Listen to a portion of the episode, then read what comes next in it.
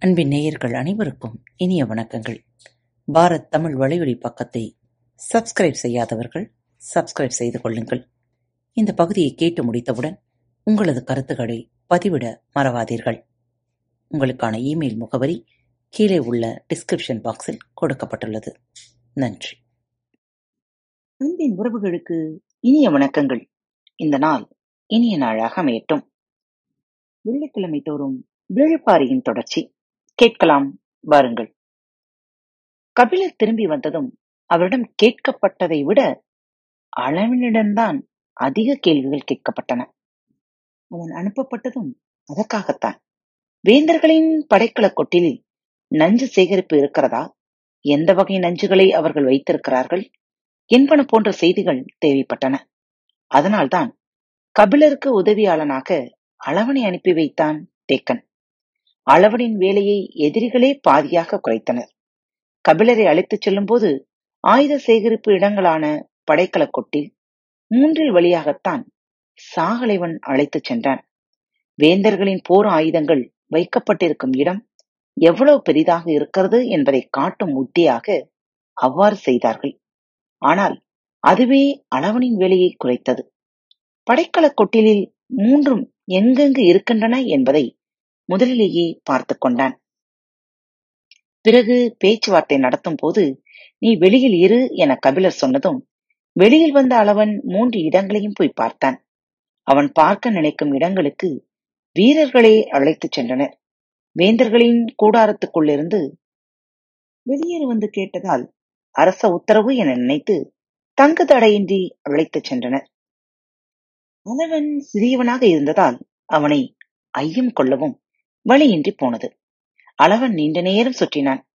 நஞ்சின் வாடையை காற்றை நுகர்ந்தே கண்டறியும் உயிரினங்கள் உண்டு. நஞ்சின் குணமேறிய காற்று பட்டவுடன் வண்டுகள் குளறி ஒழிக்கும் அன்றில் புல் மயக்கம் எங்கும் காடை மைசிலிக்கும் மயிலோ நிலை பிறழ்ந்து துள்ளும். இவற்றைப் போலவே நஞ்சின் வாடையை நுகர்ந்தறியும் ஆற்றல் கொண்டவர்கள் நாகக்குடியினர். ஆனால் துள்ளுவது சிலிர்ப்பது மயங்குவது என எந்த விதத்திலும் வெளிக்காட்டிக் கொள்ளாதவர்கள். சிறுவன் எல்லா இடங்களையும் சுற்றி பார்த்து திரைகிறான் என உடனிருந்த காவல் வீரர்கள் நினைத்தனர். ஆனால் அவனோ காற்றில் கலந்திருக்கும் நஞ்சை நிதானமாக நுகர்ந்து ஆய்ந்து கொண்டிருந்தான்.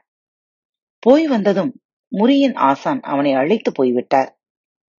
ஆறாம் குகைக்குள் மருத்துவர்கள் புடைசூழ அளவன் அமர்த்தப்பட்டான்.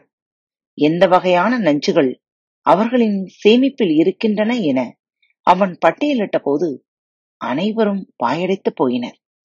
இவ்வளவையும் மனிதர்கள் மீது செலுத்த அவர்கள் ஆயத்த நிலையில் வைத்திருக்கிறார்கள் என்பது கேள்விப்படவே பேரதிர்ச்சியாக இருந்தது. இவற்றை சேகரிக்கவும் உருவாக்கவும் ஆண்டுகள் பல ஆகியிருக்க வேண்டும். நஞ்சை சேகரித்தல் எளிதன்று.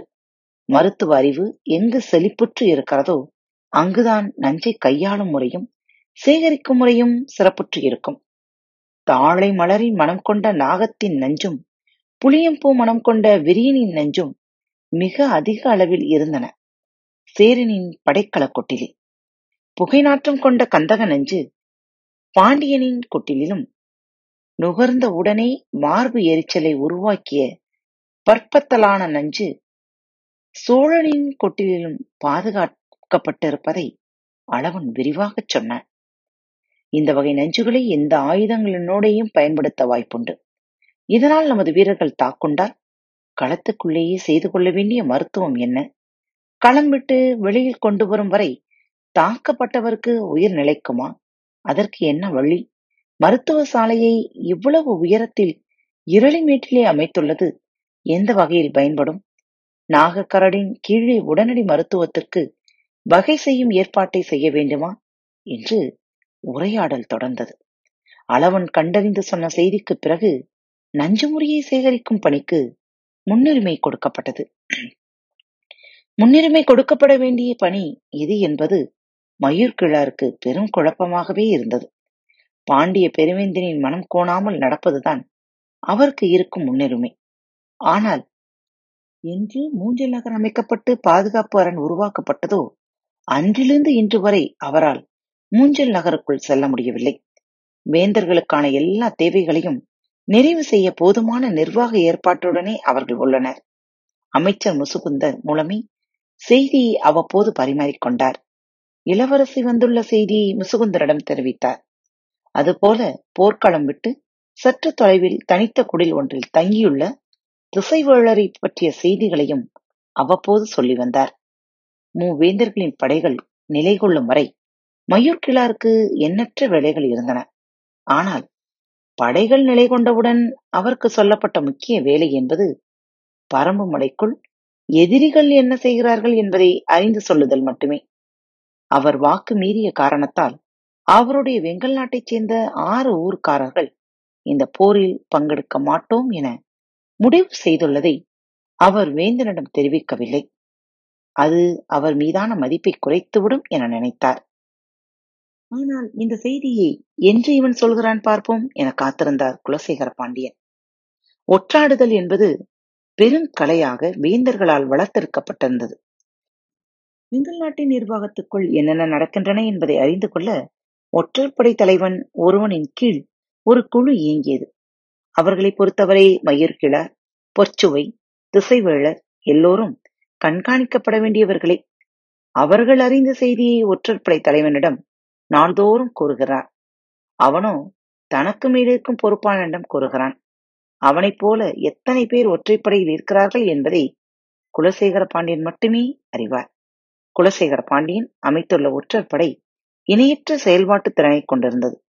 அதனால்தான் சேரனையும் சோழனையும் துணிந்து தனது போர் செயல்பாட்டுக்குள் இணைத்துக் கொண்டார். அவர்கள் இருவரின் படைகளும் பாசறைகளும் குலசேகர பாண்டியனின் செவிப்பறையால் கேட்கக்கூடிய இடங்களாகத்தான் இருந்தன. சேரனும் சோழனும் ஒற்றற்படை கொண்டிருந்தன. ஆனால் மாபெரும் இயக்கம் ஒன்றின் ஒரு பகுதியாக இணைந்த பிறகு அதன் மொத்த இயக்கத்தையும் கண்காணிப்பது எளிய செயலன்று. ஆனாலும் அவர்களின் ஒற்றாடன் பணியும் தீவிரமாகத்தான் இருந்தது. அவர்கள் பணியின் இலக்காக இருந்தது பரம்பில் நடப்பதறிந்து வெல்லும் செயலுக்கானதன்று. மாறாக எதிரியாலோ மற்ற இரு பேரரசுகளாலோ தங்களுக்கு ஏதும் தீங்கு நேரிடாமல் காக்கும் செயலுக்காகத்தான் இருந்தது. எனவே அவர்கள் தற்காப்பு ஆயுதமாக ஒற்றாடலை பயன்படுத்தினர். குலசேகர பாண்டியனோ தாக்கும் கருவியாக ஒற்றாடலை கூர்த்திட்டியிருந்தான் போரில் ஆயுதங்கள் மட்டுமே கருவிகள் அல்ல எந்த ஒரு ஆயுதத்தையும் விட அதிக பாதிப்பை ஏற்படுத்தும் வல்லமை கண்டறியப்படும் செய்திகளுக்கும் உண்டு. எனவே வெங்கல் நாட்டுக்குள் பரம்பக்குடிகள் சிலரையாவது அனுப்பி வைக்க வேண்டும். அவர்களின் செயல்பாடுகளை ஒற்றறிவது அவசியம் என்ற கருத்து முன்வைக்கப்பட்டது. தன்னையும் தனது வீரத்தையும் நம்பாதவனை ஒற்றனை நம்புகிறான் என்றான் பாரி. வாரிக்கையின் மறுத்தான். வீரமும் தந்திரமும் சம முக்கியத்துவம் கொண்டவை. போர்க்களத்தில் இரண்டிலும் திறன்மிக்கவர்களாக இருத்தல் வேண்டும். வீரத்தின் வழி மட்டுமே போரை நடத்துவோம். அறவமற்ற வழிக்கு தந்திரம் என்று பெயர் சூட்டுவது கோழைகளின் செயல் என்று சொன்ன பாரி சற்றும் இடைவெளியின்றி தொடர்ந்தான். நாம் விரும்பாத ஒரு வழிமுறையில் போரை நடத்தப் போவதில்லை. எதிரிகளின் அறமற்ற செயலை பற்றி நாம் ஏன் கவலை கொள்ள வேண்டும்? இப்போது கபிலர் குறுக்கிட்டார். போர் என்று வந்துவிட்டால் அதற்கு வெற்றி மட்டுமே நோக்கமாக இருக்க முடியும். அந்த வெற்றியை அடைய நிகழ்த்தப்படும் கொலையில் அறமும் அடக்கம். எனவே போரில் அறம் நெடுநேரம் உயிர் வாழாது. நாம் விரும்பாவிட்டாலும் இதுதான் உண்மை. அறத்தின் கொலைக்கு நாம் காரணமாக இருக்கக்கூடாது. அது மட்டுமன்று அந்த கொலைக்கு கைமாறு செய்யும் சீற்றத்தை நாம் இழந்துவிடக்கூடாது பாரியின் சொல்லுக்கு பிறகு அங்கு எந்த கருத்தும் மிஞ்சவில்லை. இரவு நீண்ட உரையாடல் முடிந்து தூங்குகையில் பொழுது நள்ளிரவை தாண்டியிருந்தது. மறுநாள் மிகவும் காலம் தாழ்த்திய பாரி எழுந்தான். அவன் எழுந்தபோது எதிரில் நின்றிருந்தான். நீலன். அவனை கண்டதும்தான் பாரியின் நினைவுக்கு வந்தது. இன்று மயிலாவுக்கான நிறைசூர் விழா. வள்ளிக்கூத்து நடக்கும் நாள். பெண் முதன்முறையாக கருவுறும் போது ஒன்பதாம் மாதம் அவளை அவளது இல்லத்திலிருந்து அழைத்து போய் சந்தனவேங்கை மரத்தின் அடிவாரத்தில் இரவெல்லாம் வள்ளிக்கூத்து நடத்துவர். பெண்கள் மட்டுமே கலந்து கொள்ளும் பெரும் கூத்து இது. கூத்து முடிந்ததும் மூத்த மருத்துவச்சியின் குடிலுக்கு அழைத்துச் செல்வர். குழந்தை பிறக்கும் வரை அவள் அங்குதான் இருப்பாள். பெண்களின் முதல் மகப்பேருக்காக நடக்கவிருக்கும் பெரும் விழா இது. வள்ளிக்கூடத்தில் ஆண்களுக்கு அனுமதி இல்லை. எனவே இன்று வரை அந்த கூத்து எப்படி நடக்கிறது என்று எந்த ஆணுக்கும் தெரியாது. ஆனால் அதை தெரிந்து கொள்ள வேண்டும் என்ற ஆசை யாரையும் விடுவதில்லை. கருவுற்றவளை சந்தனவேங்கை நோக்கி அனுப்பி வைக்கும் சடங்கு இன்று நடக்க இருக்கிறது. வள்ளிக்கூத்தில் கலந்து கொள்ள ஆதினியும் அங்கவையும் வேட்டுவன் பாறையில்தான் இருந்தனர். பாரியும் வேட்டுவன் பாறைக்கு வருவதாகச் சொல்லியிருந்தான். ஆனால் நேரம் அதிகமாகிவிட்டது. நீ இப்போது புறப்பட்டால்தான் மாலைக்குள் போய் சேர்வாய். காலம் தாழ்த்தாமல் புறப்படு. நான் இரவுக்குள் வந்து சேர்கிறேன் என்றான் பாரி. பாரியின் சொல்லை ஏற்று புறப்பட்டான் நீலன். உடன் அவன் தோழர்கள் புங்கன் உட்பட பத்து பேர் புறப்பட்டனர். காலம்பனின் மூத்த மகனான கொற்றனும் உடன் வந்தான். இரளிமெட்டில் இருக்கும் குகைகளை இந்த போருக்காகத்தான் தங்குமிடமாக மாற்றினர். எனவே இங்கிருந்து மற்ற இடங்களுக்கு செம்மையான குதிரைகள் பாதைகள் உருவாகிவிடவில்லை. இரளிமேட்டிலிருந்து கீழே வந்து நாகக்கரடின் வழியே நெடுந்தளவி கடந்த பிறகு மீண்டும் காரமலையின் மீது ஏறித்தான் குதிரை பாதையை பிடிக்க முடியும். அதன் பிறகு விரைந்து பயணித்தால் மாலைக்குள் வேட்டுவன் பாறையை அடையலாம். அதனால்தான் காலம் தாழ்த்தாமல் புறப்பட்டு போ என்றான் பாரி. நீலன் புறப்பட்டு சென்ற பிறகு இரளிமேட்டின் மேற்புறம் இருந்த சிற்றருவியில் குளிக்கச் சென்றான். அவனது எண்ணம் முழுக்க நேற்றிரவு நடந்த உரையாடலை மையம் கொண்டிருந்தது. போரில் அறம் நெடுநேரம் உயிர் வாழாது என்ற கபிலனின் வார்த்தை. அவனை இரவெல்லாம் தூங்க விடவில்லை. பெரும் போரை நோக்கி கொஞ்சம் கொஞ்சமாக உள்ளிழுக்கப்பட்டு கொண்டிருக்கிறோம் என தோன்றியது. நாம் இறங்கி தாக்க வேண்டிய எந்த தேவையும் இல்லை. இப்படியே பரம்பு வீரர்கள் எல்லோரும் ஊர் திரும்பினால் இந்த போர் முடிவுக்கு வந்துவிடும். எதிரிகள் இப்போது இருக்கும் இடத்தை விட்டு பரம்புக்குள் ஒருபோதும் நுழைய மாட்டார்கள். அப்படியே நுழைந்தாலும் அவர்களை அழிக்க நீண்ட பொழுதாகாது. அதை அவர்கள் நன்கு உணர்ந்துள்ளார்கள்.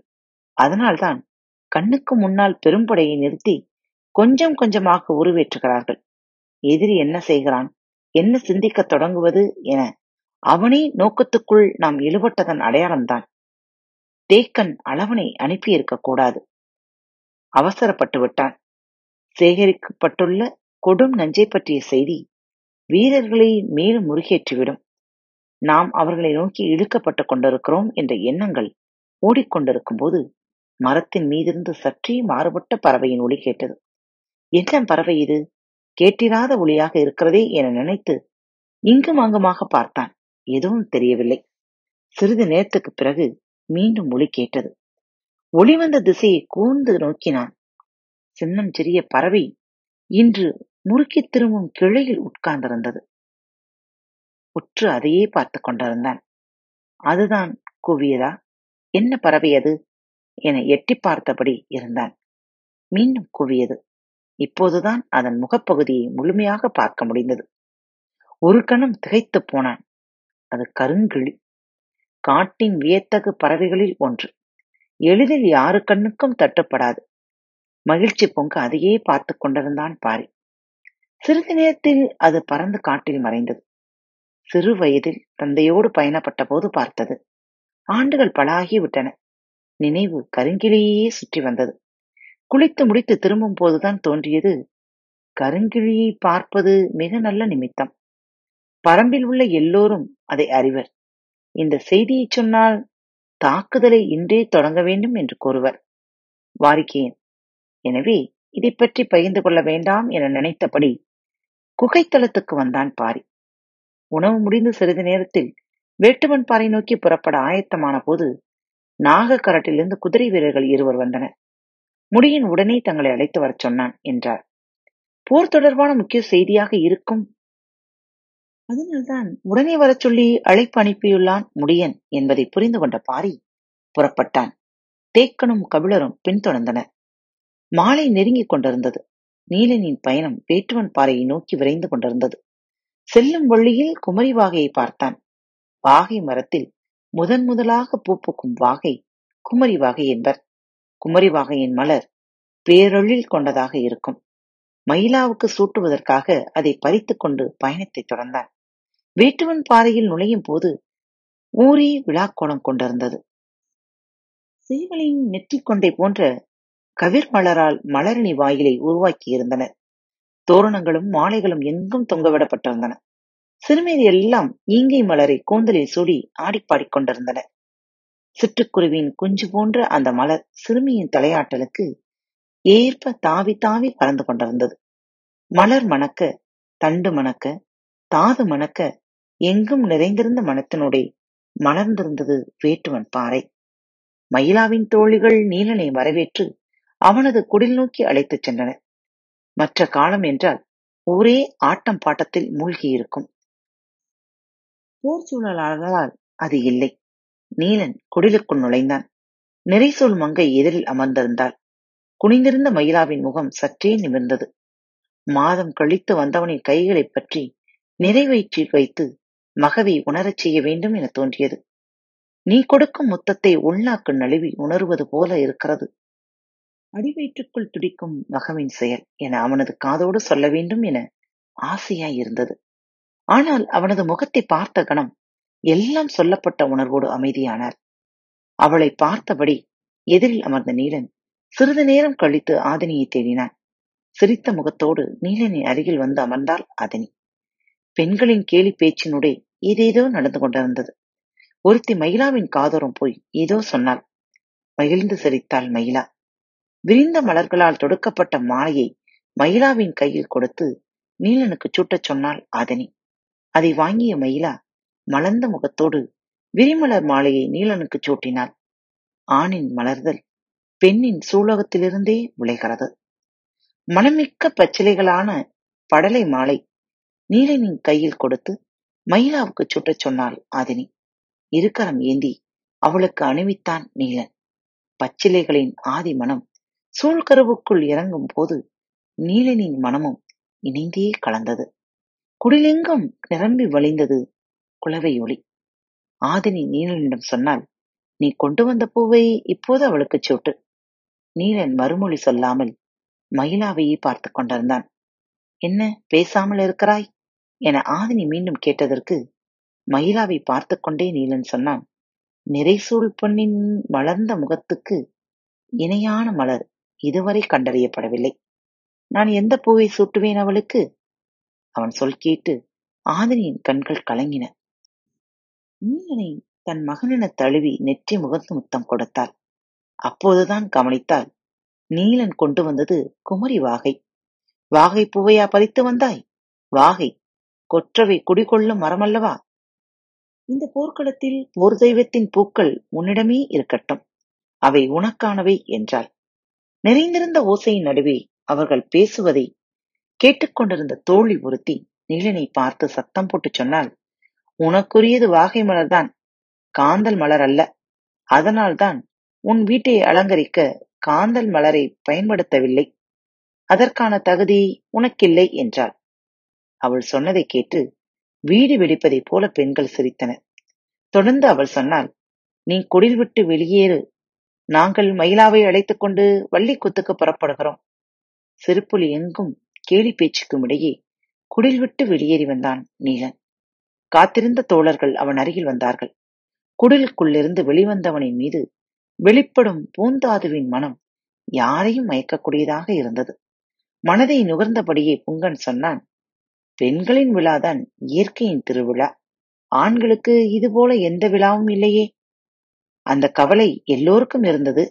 நீலனுக்கு கூடுதலாக ஒரு கவலை இருந்தது. ஏன் இந்த விழாவில் காந்தல் மலர் பயன்படுத்தப்படவில்லை? தனக்கு அந்த தகுதி ஏன் இல்லை என தெரிந்து கொள்ள வேண்டும் என்று அங்குமிங்குமாக விசாரித்தான். மயிலாவின் காதோரம் கேலி பேசி சிரித்த தோழி வெளியில் வந்தபோது அவளிடமே கேட்டான் நீலன். அவள் சொன்னால் காந்தல் மலர் மலரும் வரை தேனியோ வண்டோ காத்திருக்காது. கிண்டி மலரச் செய்து தேன் பருகும். ஆனால் நீ அப்படியல்ல. பொறுமை காத்திருக்கிறாய். மனமான பிறகுதான் மகவை பெற்றுள்ளாய். எனவே உனக்கு காந்தல் மலரை சூடும் தகுதியில்லை எனச் சொல்லியபடி சிரித்துக் கொண்டே ஓடினாள். நீலனுக்கு என்ன சொல்வதென்றே தெரியவில்லை. நான் அப்படியல்ல என்று சொல்வதா? அப்படித்தான் என்று சொல்வதா?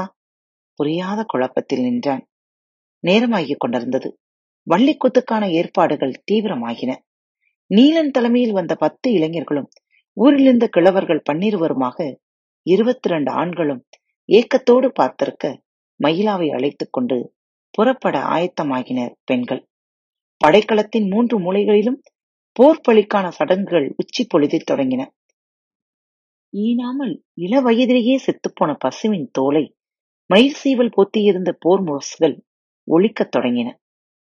நினைத்ததை தின்று குதித்தாடும் பேய் மயிர்களின் ஆட்டத்துக்கான கருங்கூத்துக்களம் ஆயத்தமாகிக் கொண்டிருந்தது.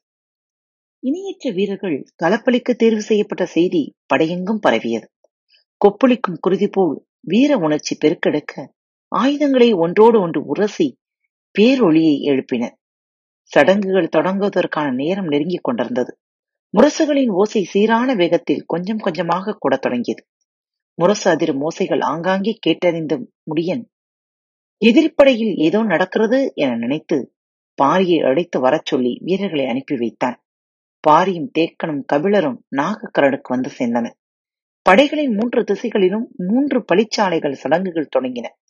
ஆனால் முக்கிய சடங்கு மூஞ்சலில் நடக்கவிருந்தது. அது பகலின் மறைவுக்கு பிறகுதான் தொடங்கவிருந்தது. ஆனால் மற்ற இடங்களில் படிச்சடங்குகள் நண்பகலிலிருந்தே தொடங்கின. பூசகர்கள் மலர்களையும் கனிகளையும் கொண்டு வந்து குடுவை நீரை தெளித்து தீ மூட்டி சடங்குகளை தொடங்கினர். சடங்குகளின் ஓசை முரசுகளின் பேரொடி பேய்மயிர்களின் கூத்தாட்டம் எல்லாம் நேரமாக ஆக கூடியபடி இருந்தன. பொழுது மறையத் தொடங்கும் போது பளிச்சடங்கு உச்சம் கொள்ளத் தொடங்கியது. வீரனின் குருதி ஏந்தியபடி கதிரவன் களம் நீங்குவான். அவனது தாகம் நீக்கப்பட்டதன் கைமாறாக போர்க்களத்தில் தனது ஒளி படர்ந்து கிடக்கும் ஒரு பகல் பொழுதில் வெற்றியை தருவான். அதற்குத்தான் இந்த பழிச்சடங்கு நடக்கிறது.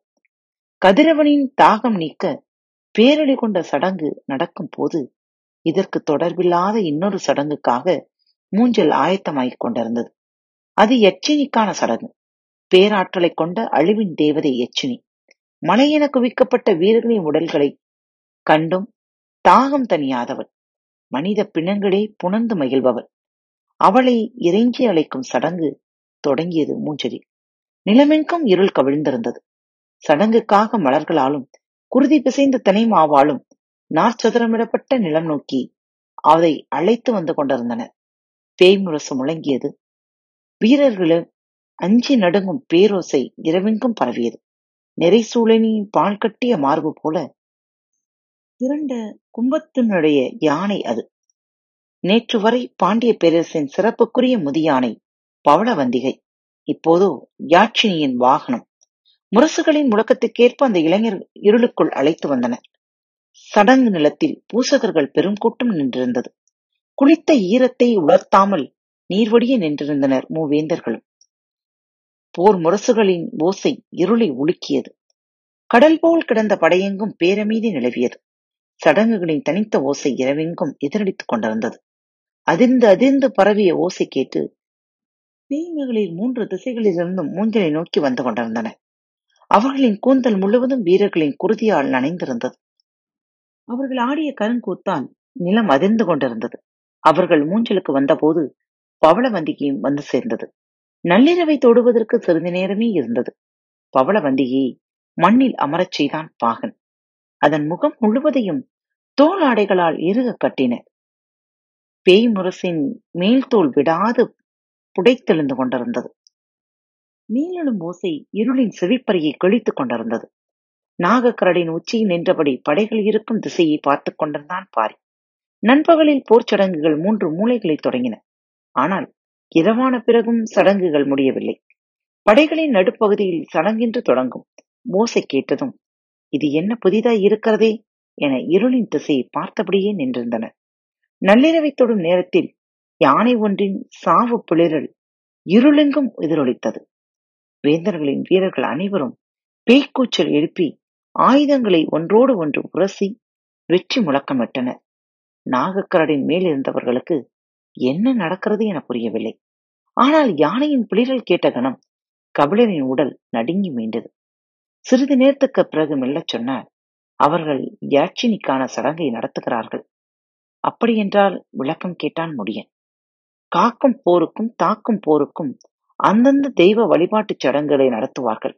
ஆனால் பேரழிவை உருவாக்கும் போருக்கு யாட்சினி வழிபாட்டை நடத்துவார்கள். அவள் அழிவின் தேவதை.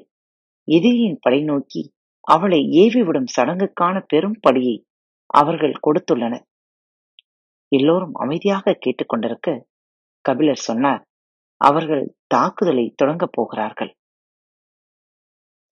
காத்துக்கொண்டிருங்கள். மீண்டும் பரம்பின் குரல் ஒலிக்கும். மீண்டும் மற்றொரு தலைப்பில் உங்கள் அனைவரையும் சந்திக்கும் வரை உங்களிடமிருந்து விடைபெற்றுக் கொள்வது உங்கள் அன்பு தோழி.